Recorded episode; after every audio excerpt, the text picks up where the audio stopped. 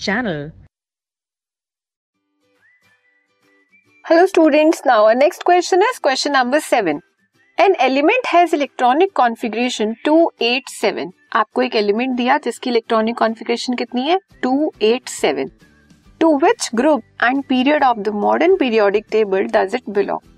अब group number और period number कैसे कैलकुलेट करते हैं हम पीरियड नंबर की बात करें तो नंबर ऑफ़ शेल्स से पता लगता है अब कॉन्फ़िगरेशन 287 है means first second and third three shells है तो पीरियड इज़ थ्री और जब हमें ग्रुप नंबर निकालना होता है तो हम वैलेंस इलेक्ट्रॉन्स देखते हैं। सेकेंड ग्रुप के बाद जितने भी वैलेंस इलेक्ट्रॉन्स होते हैं, उसमें हम प्लस टेन कर देते हैं। वहाँ से हमें ग्रुप नंबर मिल जाता है। तो ये कौन सा ग्रुप का हुआ? सेवनटीन मीन्स ये कौन सी फैमिली से बिलोंग करता है? हेलोजन फैमिली से। ठीक है? What is the atomic number of this element is it metallic और non metallic and why so atomic number क्या है? जितने भी उसके इलेक्ट्रॉन्स हैं, आप उसे ऐड कर दीजिए। क्या था उसका? इलेक्ट्रॉनिक कॉन्फ़िगरेशन 287 तो atomic number is 17 it is non metallic because it has tendency to gain electron और वो भी कितना? वन इलेक्ट्रॉन अगर हम क्लोरीन की बात करें, ये क्लोरीन एटम ही है हमारा। उसमें अगर आप एक इलेक्ट्रॉन ऐड करोगे तो वो क्लोराइड एनाइन बना देगा। ठीक है?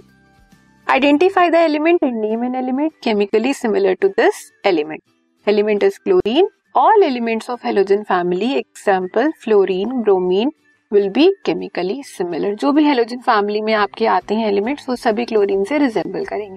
Okay now next state the modern periodic law आपको ये बताना है मॉडर्न पीरियोडिक लॉ क्या है? किस बेसिस पे वो बनी हमारी पीरियोडिक टेबल ठीक है?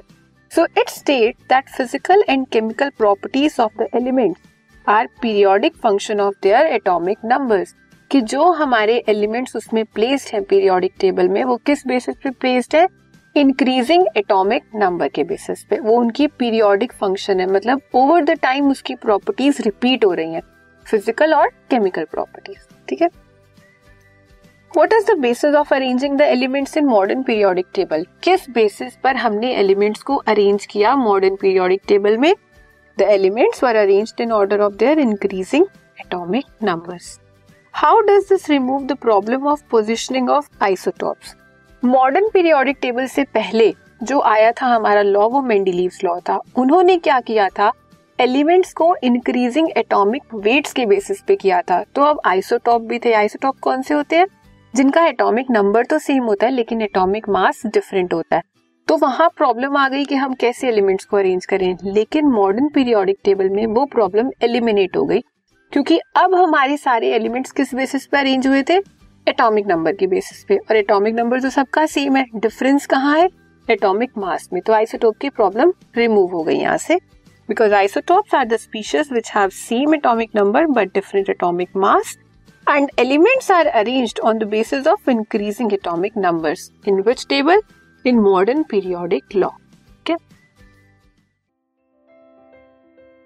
This podcast is brought you by Hubhopper शिक्षा अभियान अगर आपको ये पॉडकास्ट पसंद आया तो प्लीज़ लाइक शेयर और सब्सक्राइब करें और वीडियो क्लासेस के लिए शिक्षा अभियान के यूट्यूब चैनल पर जाएँ।